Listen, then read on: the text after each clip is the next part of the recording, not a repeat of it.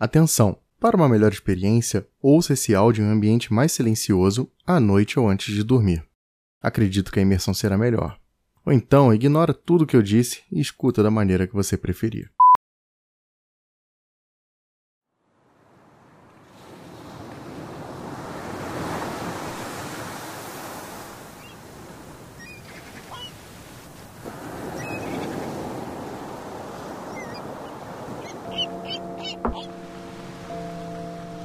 Desde moleque, nos verões lá em São Paulo, quando eu morava lá ainda, eu sempre descia a serra para ir em praias, praias de Santos, em Itanhaém, Guarujá, enfim, praias de todos os tipos. Eu ia com a minha mãe, com meus primos. Depois de adolescente eu comecei a ir com os amigos, né? Enfim, adorava a praia, adorava aquele clima. Eu até abusava um pouco, né? Ficando o dia inteiro no sol às vezes.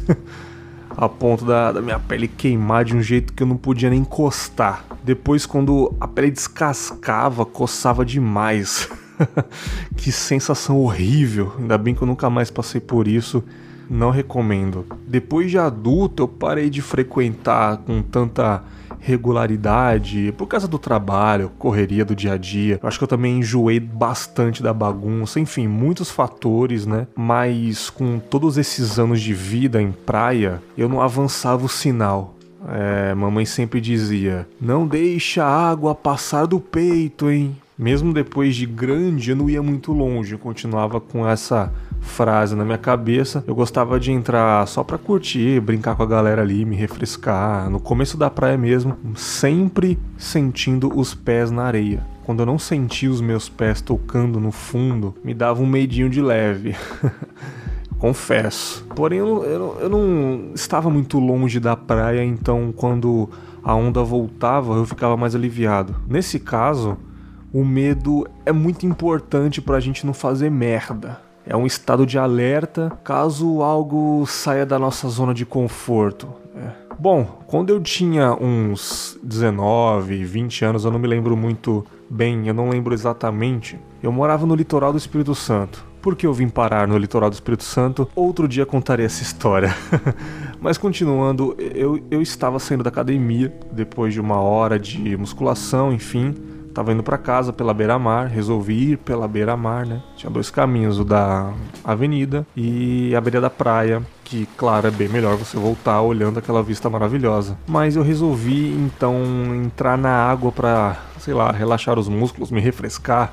Era um dia muito quente também, né? E eu era novo, eu era babaca, mais babaca do que eu sou hoje. Aquele excesso de confiança do jovem, né? Então, no auge da minha masculinidade, eu resolvi ir um pouco mais longe do que eu sempre ia. Foi aí que eu senti um dos maiores, quiçá, o maior medo da minha vida até o momento. Eu não senti meus pés na areia. Eu tive a sensação de estar flutuando em uma altura de um telhado sensação de estar muito alto do nível da areia. E era exatamente isso. Sim, eu estava muito alto do nível da areia. Conforme eu estava me movimentando na água, as ondas foram me puxando para trás em questão de segundos. Quando eu percebi, eu estava próximos a barcos de pesca. Mas você acha que foi só isso? Isso aconteceu juntamente com uma cãibra maldita na minha panturrilha sem eu conseguir mexer a perna e com doses de água entrando na minha boca e eu me debatendo desesperadamente na água e gritando com todas as minhas forças pedindo socorro. Foi uma agonia terrível.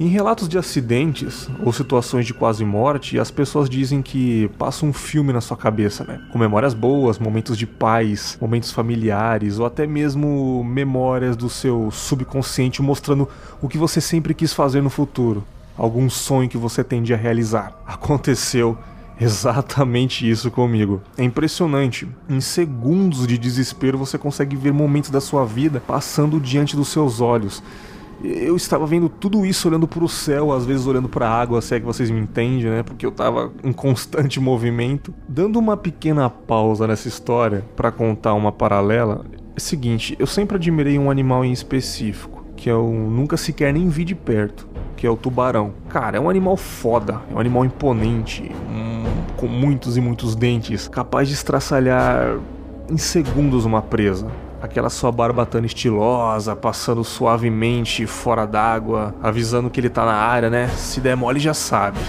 desde moleque eu vi muitos filmes de tubarão, desde o clássico filme de 75 do Steven Spielberg, até outros como No Fundo do Mar, que é um filme ruim, porém são tubarões invadindo os corredores do laboratório, cara. Tubarões extremamente inteligentes, né? É, ou até exemplos mais recentes, como Águas Rasas de 2016, que é uma surfista que fica encalhada em um espaço ilhado ali junto com um tubarão branco gigante, né? Os dois ficam presos, porém a maré baixou, daí vem o nome, Águas Rasas, né? Mas essa minha admiração só ficava na admiração mesmo. porque eu nunca presenciei nada de perto. E eu sempre tive esse medo respeitoso com esse ser. Muitos filmes e muitos filmes mesmo. Até hoje eu adoro ver filmes de tubarão, porque, como eu disse, é um verdadeiro medo. Voltando à história do Berg se afogando. a minha história se afogando. Sabe quando você está pensando muito em algo e você tem a impressão de que viu alguma coisa passando na lateral dos seus olhos, seja uma roupa pendurada na porta e você tá sozinho em casa, logo pensa que é alguém em pé parado na porta, ou sei lá, ou quando você recentemente matou um rato em casa e começa a ver vultos passando na lateral dos seus olhos e tu fica com aquela impressão de que viu mais um rato passando, sabe? E isso aconteceu mais uma vez exatamente comigo. e eu vi uma barbatana gigantesca passando do meu lado. Aí que tá. Eu não sei se era realmente uma barbatana ou era a minha mente pregando uma peça, mas era nítido como a luz do dia que aquilo era uma barbatana, cara. Eu não lembro se aquilo me deixou mais desesperado, só sei que eu já estava ficando conformado de que eu ia morrer. Eu lembro que eu estava deixando o corpo mais relaxado, esperando descer pro fundo do mar, sabe? Eu já estava conformado. Cara, já era.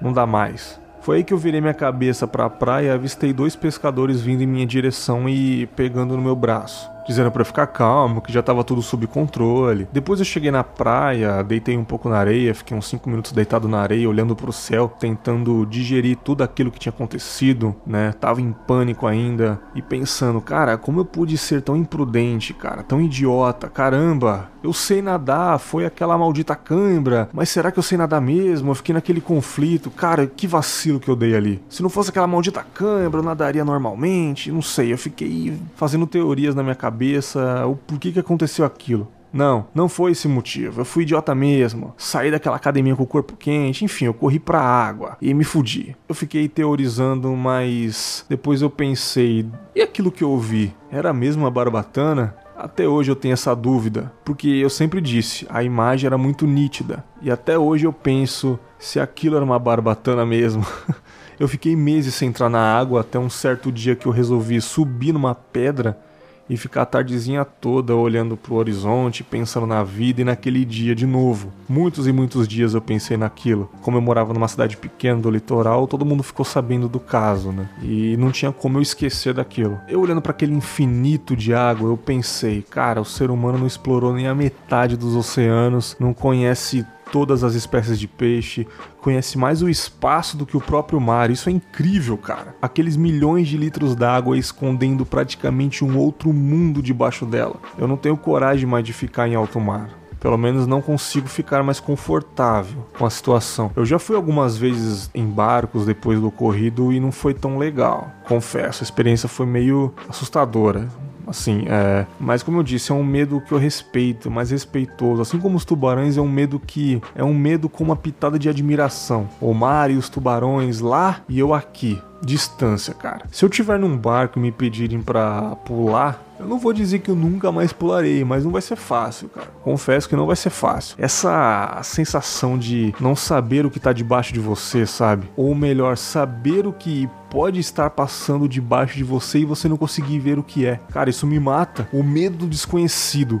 Isso me mata. Eu admiro surfistas que praticamente nadam com os tubarões lá no fundo do mar, longe da praia. Eu admiro os pescadores que vão às vezes com barquinhos, com um nível pequeno de segurança, jogar rede no mar e puxar com a mão, tocando na água na maior tranquilidade. Eu admiro isso pra caramba. Eu admiro quem entra no mar e vai nadando pro horizonte como se não houvesse amanhã. O cara simplesmente vai, bota uma bermuda e vai. Porém, eu gosto de ir na praia também para admirar o mar e aquela sua grandeza perigosa, principalmente no pôr do sol. Cara, vocês já viram o mar no pôr do sol? Já subiram numa pedra e viram lá no horizonte o sol descendo, cara? E que é uma imagem ainda mais bonita, chuva no mar. Cara, isso é lindo. O barulho da chuva no mar, aquela imagem, é um cenário de paz, é um cenário lindo pra caramba, tudo é lindo. E você que gosta de praia, mesmo que saiba nadar, um conselho, hein? Não deixa a água passar do peito. Até breve.